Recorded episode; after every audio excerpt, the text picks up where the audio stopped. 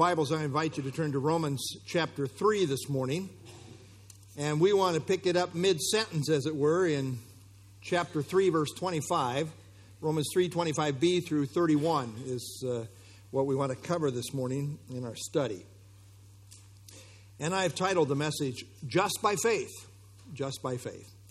Lord, again, we thank you for your word now. Minister to our hearts as we study together. Give me grace to teach accurately and clearly in a way that edifies your people, in a way that uh, works in the, anyone that might be listening that's not a believer to, to draw them to yourself. Um, faith comes by hearing, hearing by the word. May it be so.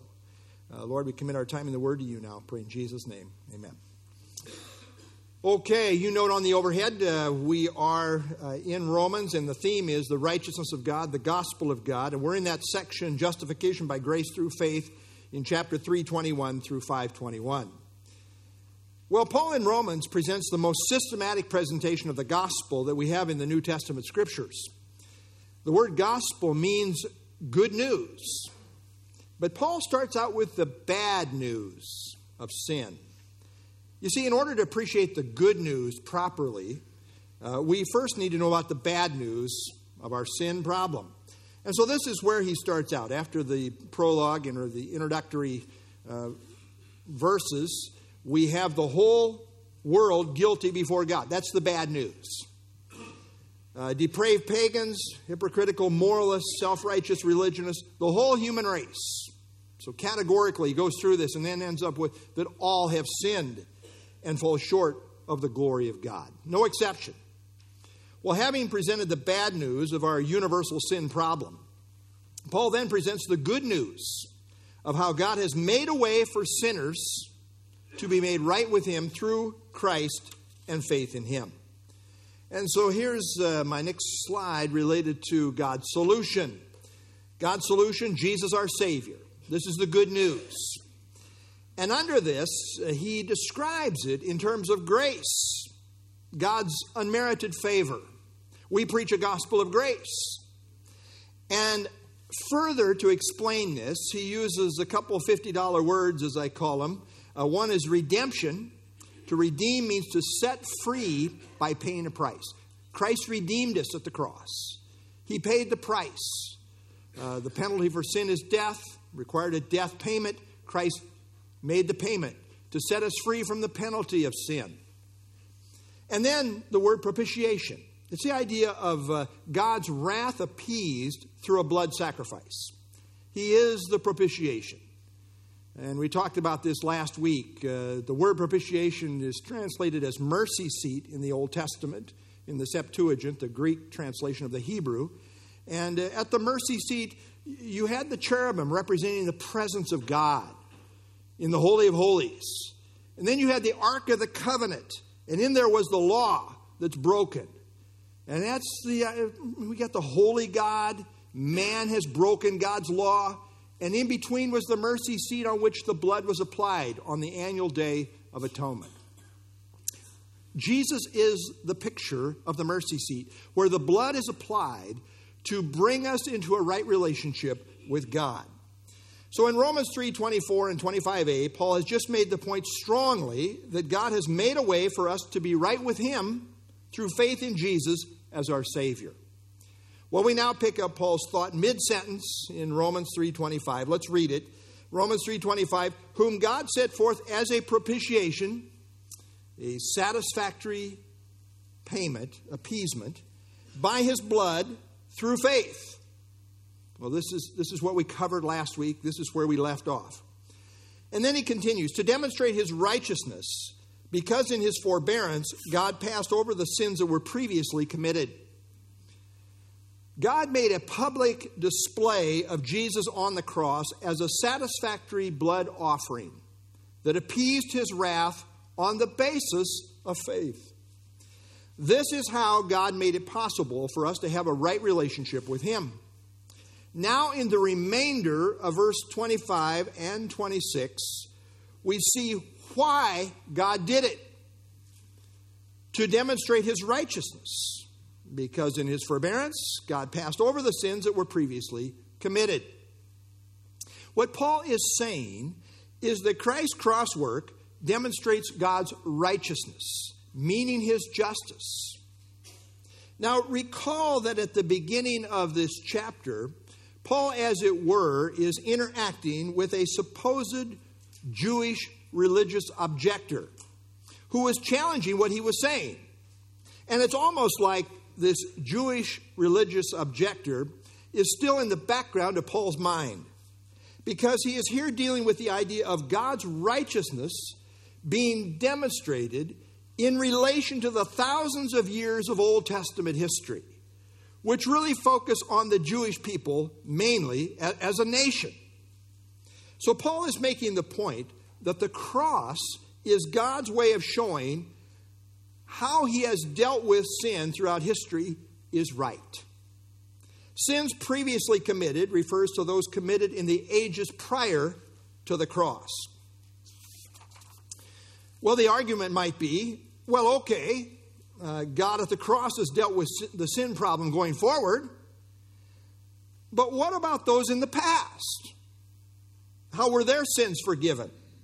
Did God just not deal with it? Is God consistent here? Well, John Phillips says during the Old Testament era, it looked as if God dealt lightly and superficially with sin. Animal sacrifices could not remove sin, and there were times when it seemed that God overlooked sin altogether. But the cross reveals that this is not really true. So Paul shows that in past time, God did not immediately bring down judgment on sin. Rather, it was a time of forbearance. That is a time of restraint and patience. For a time, God passed over these sins, looking forward to the time when Christ would make full payment for them on the cross. In the meantime, God honored a stopgap sacrificial system which symbolized the coming of the ultimate solution, but never completely or fully dealt with the sin problem. We read in Acts chapter 17 truly, these times of ignorance God overlooked, but now commands all men everywhere to repent because he has appointed a day on which he will judge the world in righteousness by the man he has ordained, he has given assurance of this to all by raising him from the dead. However, the time came when God did exact a full payment for all past sin, and the cross demonstrates this. The Old Testament saints, too, needed to have a satisfactory forever payment for sin, but it awaited the coming of Christ. The cross is the focal point of God's redemptive program. In the Old Testament, they looked forward, albeit mostly in ignorance, to the cross when the Lord would lay on the Messiah the iniquity of us all. Isaiah 53 6. We look back to the cross, but the center point of redemptive history is found in the cross. Indeed, Jesus came in the fullness of time to be the Lamb of God who takes away the sin of the world in total. So, uh, just to diagram, uh, this is what we're talking about. Old Testament, they look forward in ignorance, but they what they were doing here is they were believers in Yahweh. They followed in faith what He told them to do. And, you know, you had all these sacrifices, which were really symbolic, pointing forward. By faith, they looked forward. We now in the New Testament look back. But the centerpiece in God's redemptive program is the cross. And that's what Paul is driving home here in our study. The Old Testament saints were, in effect, saved on credit. At the cross, God retroactively canceled out the sin debt of all those who were people of faith prior to the cross. Paul's point is the cross proves that God has righteously dealt with all sin, including all past sin, in a way that did not compromise his holy justice. A provision for the payment of sin at the cross has been made, extending all the way back to Adam. But we, on this side of the cross, now live in the present time. That is, the present era of a post cross experience. And the cross speaks universally to us as well concerning God's righteous dealing with our sin problem, as Paul now shows in verse 26. To demonstrate at the present time his righteousness, that he might be just and the justifier of the one who has faith in Jesus. Again, the emphasis is that the redeeming, propitiatory work of the cross demonstrates the righteousness of God, that is, that He is right in how He has dealt with our sin problem. The double emphasis in verses 25 and 26 on demonstrating God's righteousness stresses the importance of this point. I mean, God can't just overlook sin, it had to be dealt with in a way that doesn't compromise His holiness. And the cross demonstrates His righteousness, that He has dealt with it totally righteously in a way that doesn't compromise His holiness. His holiness demanded a sin payment. Uh, the wages of sin is death, and it was exacted at the cross, and it was a sufficient payment for the whole of sin. Everybody's sin, the whole of mankind. The Lamb of God who takes away the sin of the entire world. On him was laid the iniquity of us all. Specifically, it shows how this allows God to be just and the justifier of the one who has faith in Jesus. This is God's method of making us right. And he is totally consistent with his righteousness in so doing.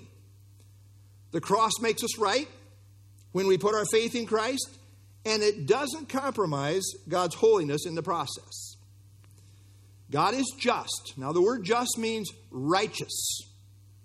In that at the cross, Christ made full payment for sin and satisfied God's wrath against it.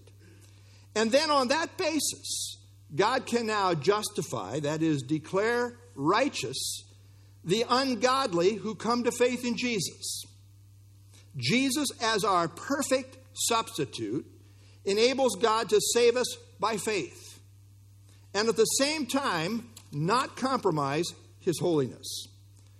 So the cross satisfies the holy demands of God and thereby makes a way for God to justify the ungodly who put their faith in him.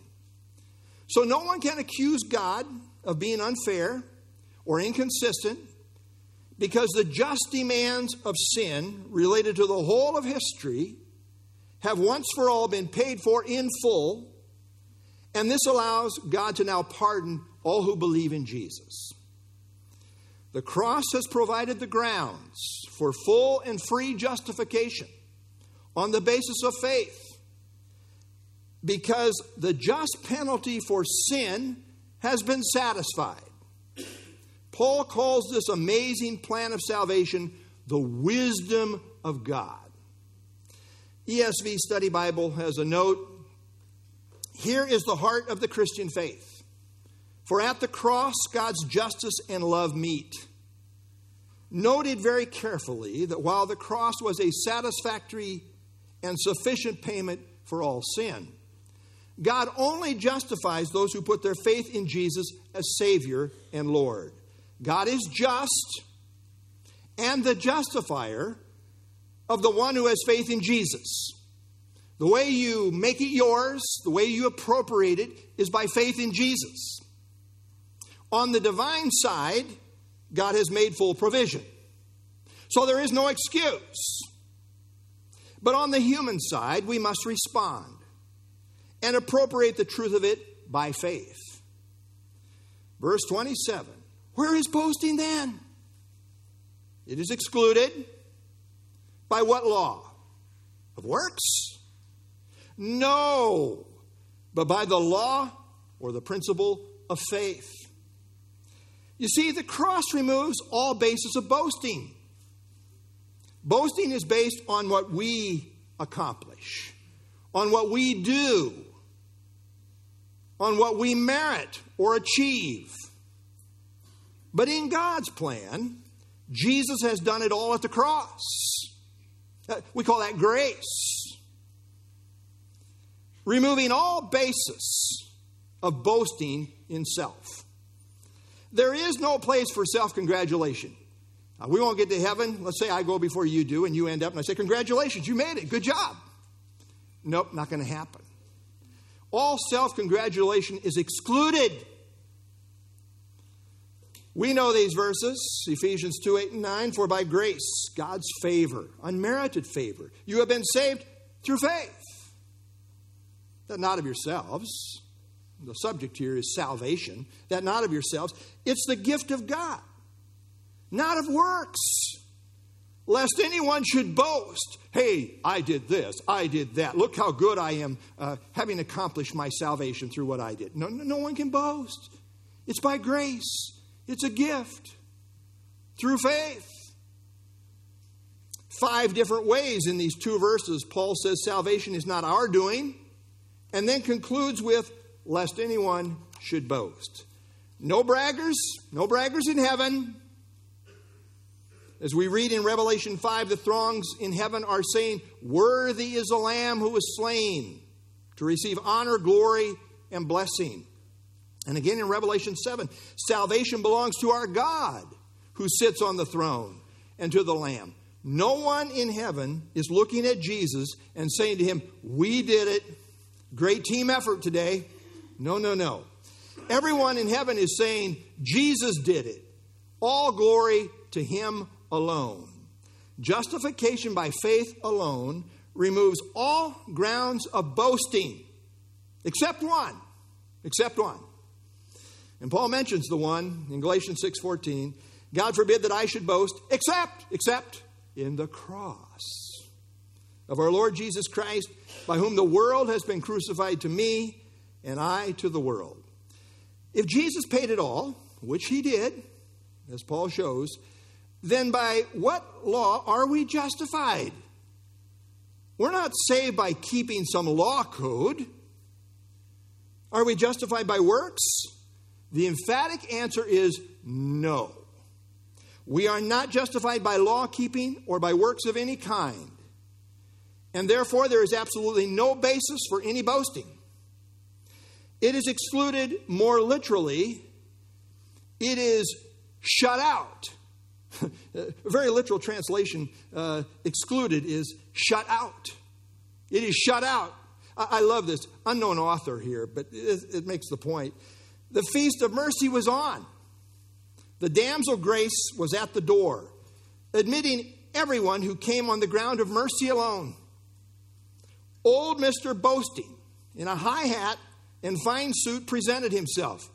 Oh, said Grace as she quickly shut the door in his face. There is no room for you here. The people here are feasting on the free gifts of God. So Mr. Boasting was shut out. Yes, no boasting.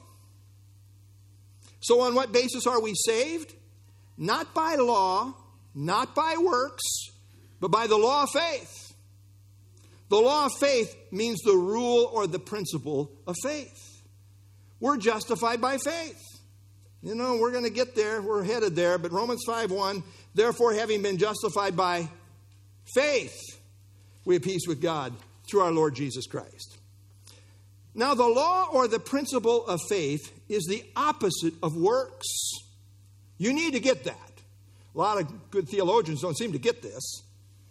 I don't know if they're good, but theologians. Uh, the law or the principle of faith is the opposite of works. This is important to note because I know of some preachers who say that if you say the one thing we must do is believe, then you are really teaching a work salvation. But Paul, right here, says that the law of faith is contrary to works. Faith is not a work. In Romans 4:16, Paul says, "It is of faith that it might be according to grace." Faith is according to grace, not contradictory to it. In Acts 16, the Philippian jailer cried out, what must I do to be saved? The response came back, Oh, nothing. No. The response came back, Believe on the Lord Jesus Christ, and you will be saved. That's what you must do. You must believe. This intersects with human response and human responsibility. The word but here in Romans 3:27 is a contrast word. The law of faith is in contrast to works and law keeping and provides no basis for boasting. Faith, instead of claiming accomplishments, rests in Jesus' finished work. Faith, as defined by the Bible, by its very nature, is in another and not in self. Instead of championing what I have done, it celebrates what Jesus has done. Faith says, I did all the sinning, and Jesus alone does all the saving. Faith says, it's all about Jesus, and I believe it. When Jesus died on the cross, he did so all alone. He alone is the Savior of all who believe in him. I, I love this little true story. I don't know if you can read this up here. I'll read it to you.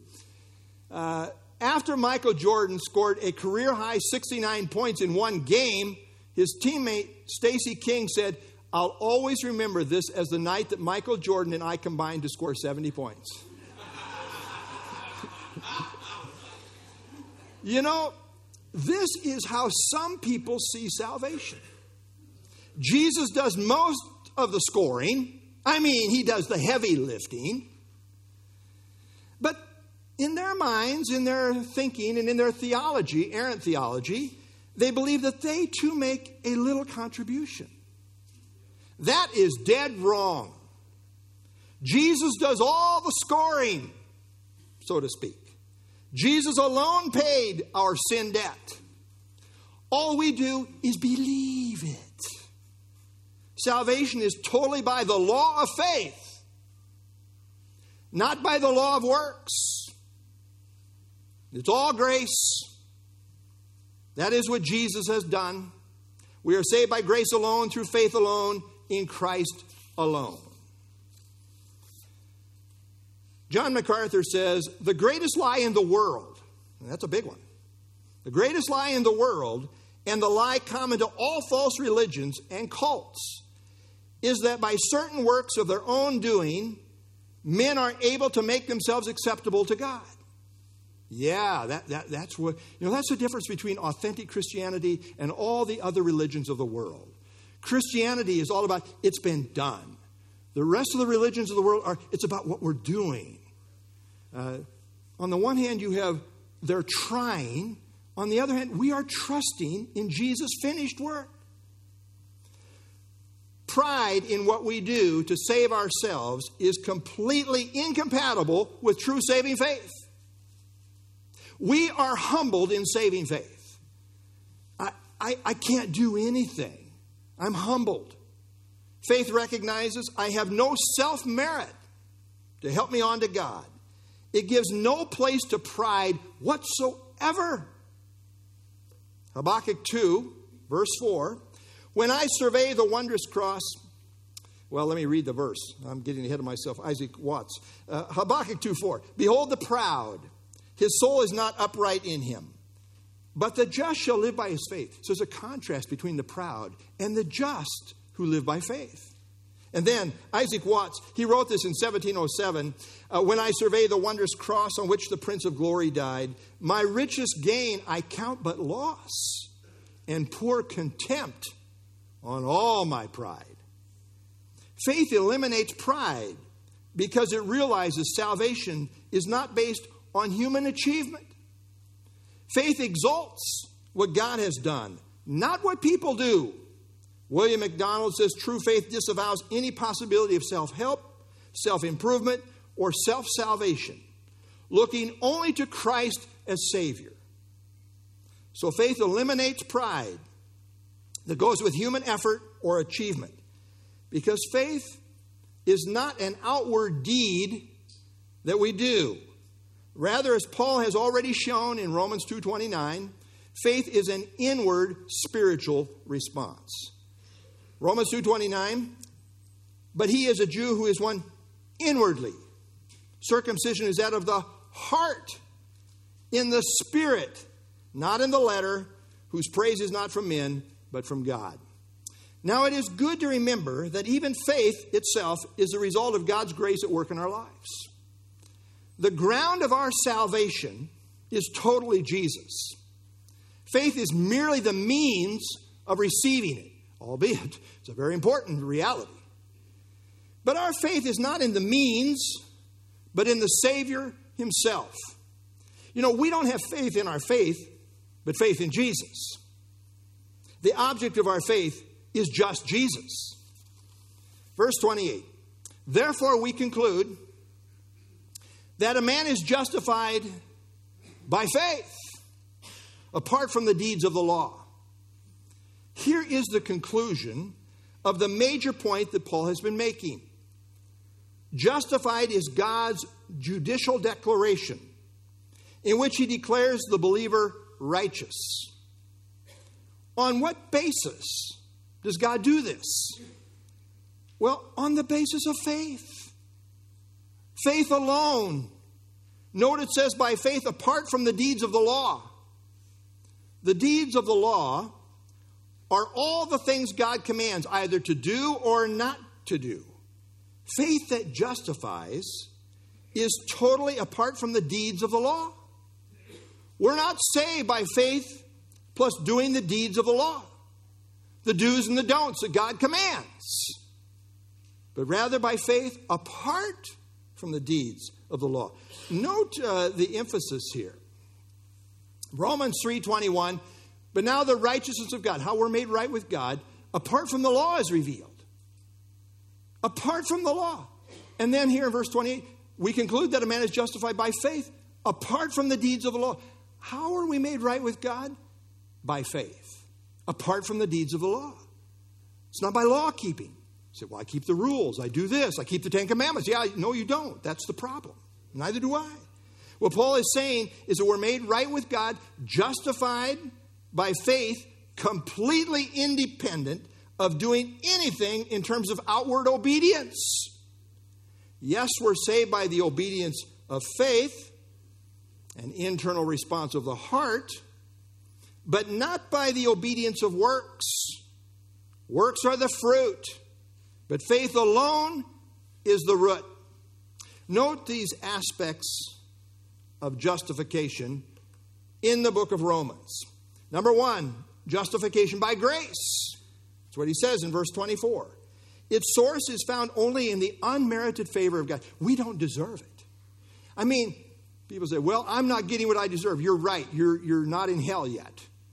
Uh, that's what we all deserve. Justification is by grace, by God's favor, unmerited favor. And then justification by blood. We'll get to this in Romans 5 9, which is really a, uh, an extension of what he says by grace.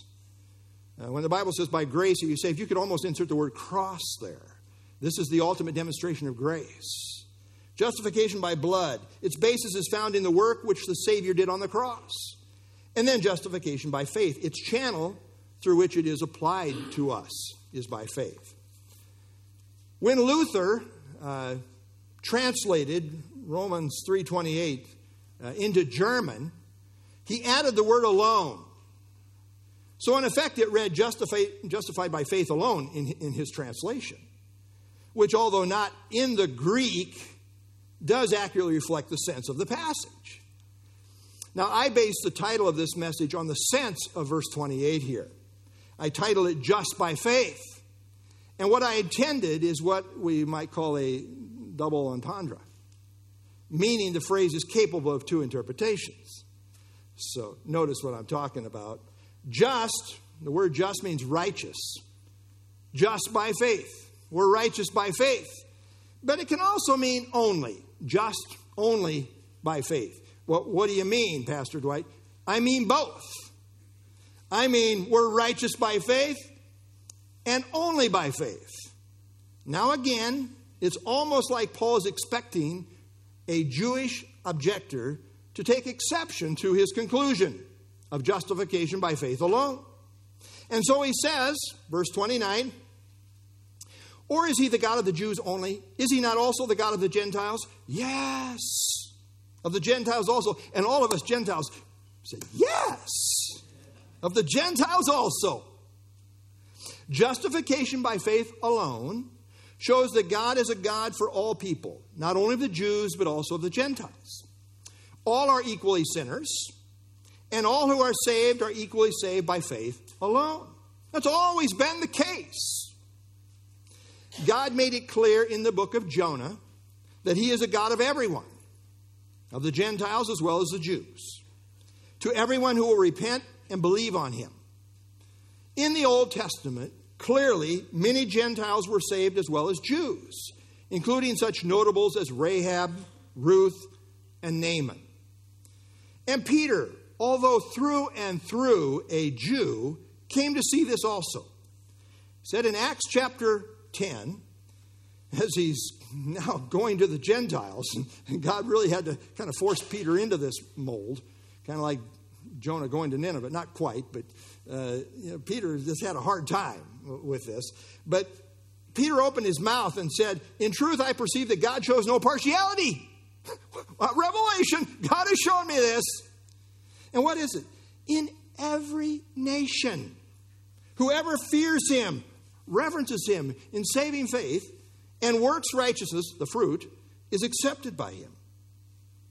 God made it clear to Abram that in him all the families of the earth shall be blessed. Genesis 12:3. It was never just about the Jews. God does not have two ways of salvation, one for the Jews and another for the Gentiles. There is one God and one plan of salvation. And salvation is always by faith alone in every era for all people, although revelation was progressive. God's law shuts the mouths of everyone so that all the world may be shown to be guilty of breaking God's law. All have sinned and come short of the glory of God. These standards apply to everyone. But in the cross, a universal provision for sin has been demonstrated. And now the universal invitation has gone out that whoever desires can, by faith, come and take of the water of life freely. Last invitation in the Bible, Revelation 22 17. Paul continues his thought, verse 30. Since there is one God who will justify the circumcised by faith and the uncircumcised through faith. Paul's reasoning is this there's only one true God. There is not a God for the Jews and a separate God for the Gentiles. We read uh, the Old Testament, Deuteronomy 6 4, Hear, O Israel, the Lord our God, the Lord is one. There's only one. 1 Corinthians 8 6, Yet for us there is one God, the Father, of whom are all things, and, and we for him, and one Lord Jesus Christ, through whom are all things, and through him we live. There's only one God, and only one plan of salvation. And God's plan of righting people with himself is by faith. Universally true. This is true of both Jew and Gentile. We as believers meet at the same reality of Christ and his finished work on the cross. And we do so by faith. Jews are saved by faith, Gentiles are saved through faith. The instrumental cause of justification in both cases is faith. There is no difference. Justification is on the basis of faith universally. The issue is not one of religious ritual such as circumcision, compare baptism or sacraments to today, but totally an issue of faith. It all comes down to Jesus and faith. It's faith alone in Jesus alone that saves. Bible Knowledge Commentary has a good summary statement here. The one God over both Jews and Gentiles will justify all who come to him, regardless of background, circumcised or uncircumcised, on the same human condition of faith. Galatians chapter 3, 26. For you are all sons of God through faith in Christ Jesus. And then he goes to the conclusion there is neither Jew nor Greek, there is neither slave nor free, there is neither male nor female. You're all one in Christ Jesus. On what basis? Through faith. Justification is by faith in Jesus alone. This message is very strong throughout this whole section. I want you to see this. Note the emphasis here. Uh, verse 22 through faith in Jesus Christ. Verse 22 on all who believe. 25 by his blood through faith. 26 justifier of the one who has faith in Jesus. 27 by the law of faith. 28 a man is justified by faith. 330 justify the circumcision uh, circumcised by faith. 330 uncircumcised uncircumcised through faith. Oh, you think he intended us to get the point? Eight times. Eight times. In every way you can imagine, Paul emphasizes that justification is by faith alone. God's way is by faith and faith alone. That is Paul's whole main point in this whole section. Yes, it's all about Jesus, who he is as our Redeemer, who he is as our propitiation. It's all about what he has done.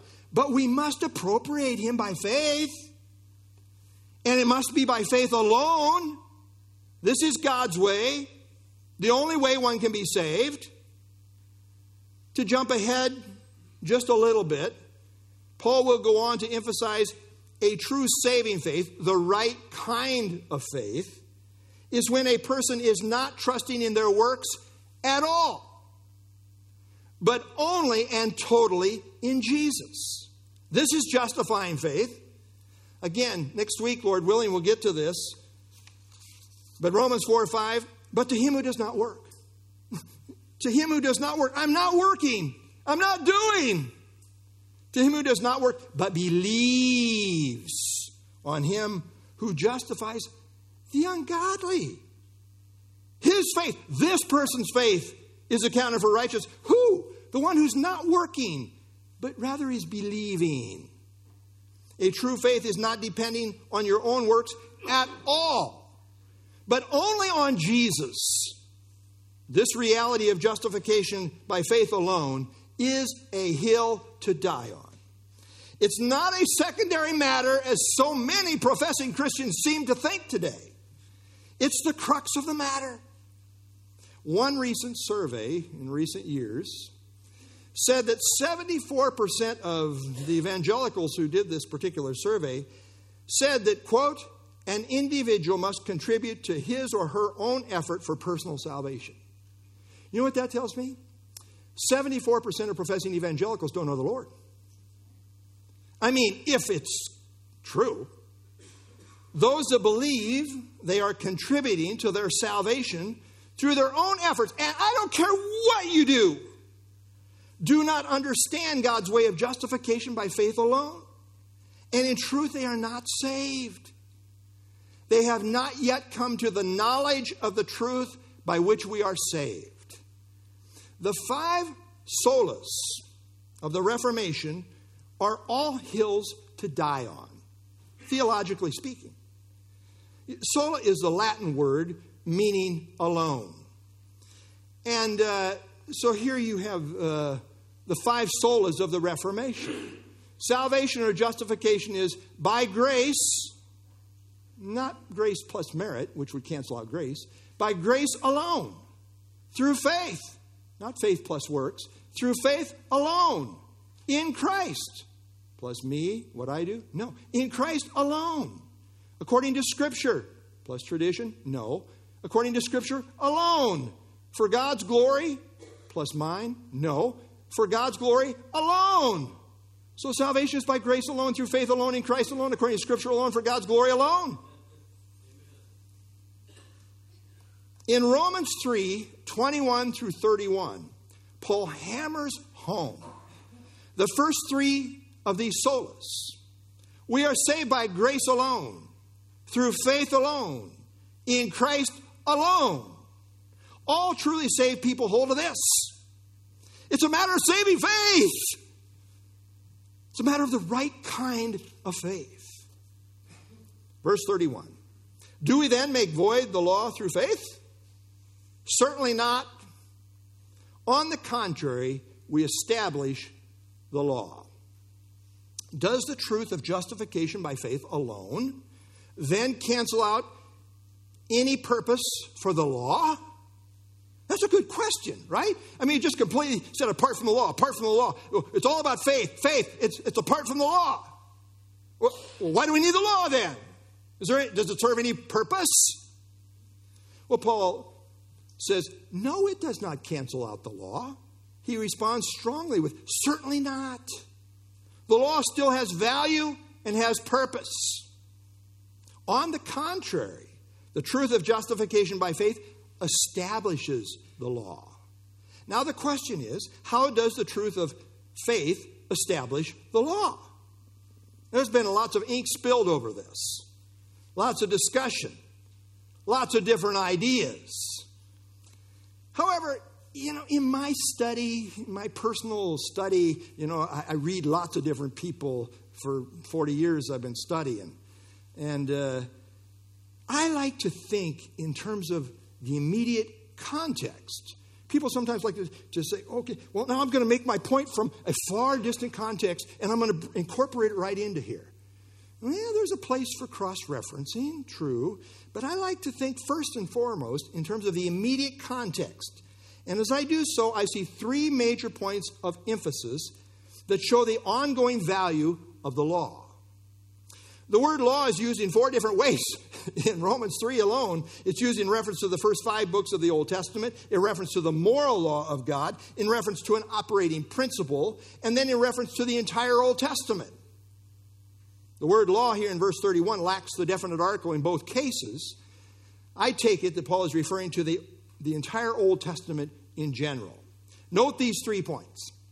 First, the law is established in the sense that by the law, is the knowledge of sin, as brought out in 320. This is Paul's long premise leading up to the gospel as seen in Romans 1 18 through 320. You see, the law shows us our sin and therefore our need of a Savior. As Paul says in Galatians 3:24, the law was our tutor. It was our teacher, it was our tutor to bring us to Christ, that we might be justified by faith. So it definitely has a purpose. Second, in the law, there are many varied prophetic types and shadows, including the mercy seat, that find their ultimate fulfillment in Christ. As Paul says in Romans 3:22, the righteousness of God is witnessed by the law and the prophets. The law required the death penalty for sin, which was driven home for 1500 years under the sacrificial system. And then building on this, we find Jesus being the ultimate propitiation, satisfactory payment for sin by his blood. And then, third, the truth of justification by faith alone is illustrated in the law, as Paul will immediately go on to demonstrate in Romans 4 from the life of Abraham. It is in the law that we find the great truth that the just shall live by faith. So, does faith put the law out of a job? The answer is no. The truth is, the law and the gospel have different jobs, but they work hand in hand. The law was preparatory in that it prepared the way for salvation in Christ, but it was not the way of salvation. The law says, do, and you'll live. The gospel says, believe, and you will live. The law and the gospel each have their own job to do, and we must not confuse them. You see, the law's job is to bring conviction and condemnation, and it's very good at its job. The gospel's job is to bring salvation. It becomes a problem when you give the law the gospel's job, or when you give the gospel the law's job. To mix the two is to ruin both. Rightly dividing the word of truth here is essential. The law shows us our need, the gospel meets that need. And God's way of appropriating his provision is by faith. So, indeed, the law continues to have value and purpose in helping to bring us to faith. So, in summary, what are we seeing as far as faith principles here in our study today? Well, God justifies the one who has faith in Jesus. Faith excludes boasting. Justification is by faith, not by law. God justifies all by faith, and faith establishes the law. Well, Exhibit A for the truth of justification by faith alone, in terms of a passage, is found here in Romans 3 21 through 31.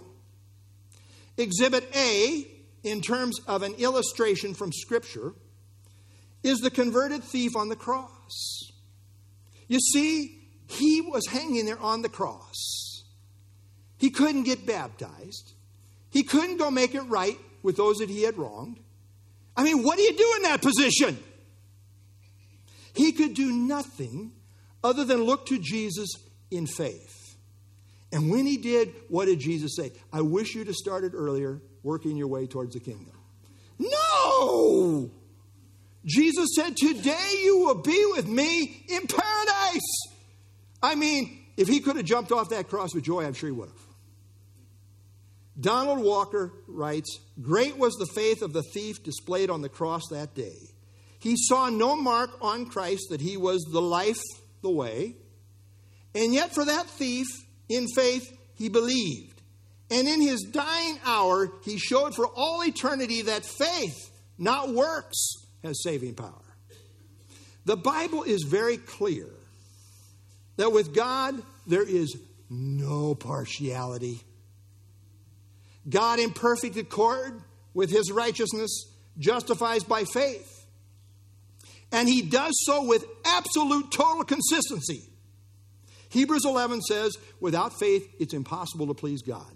And then shows it down through the ages. The great issue before God has always been faith. It's not a new concept. God saved the repentant thief on the cross in exactly the same way he has ever saved anyone, and that is on the basis of faith alone. The cross forever demonstrates that God is just and the justifier of the one who has faith in Jesus. We're not saved by works, but by the law of faith. God justifies by faith. Justification is by faith alone. We're saved by grace alone, through faith alone, in Christ alone. Here is the ultimate question What are you trusting in to get to heaven? That's the ultimate issue. Jesus said in John 6 47, Most assuredly, I say to you, he who believes in me has everlasting life. Have you believed on him alone to save you? Believe on the Lord Jesus Christ, and you will be saved. Let's stand and have our closing song.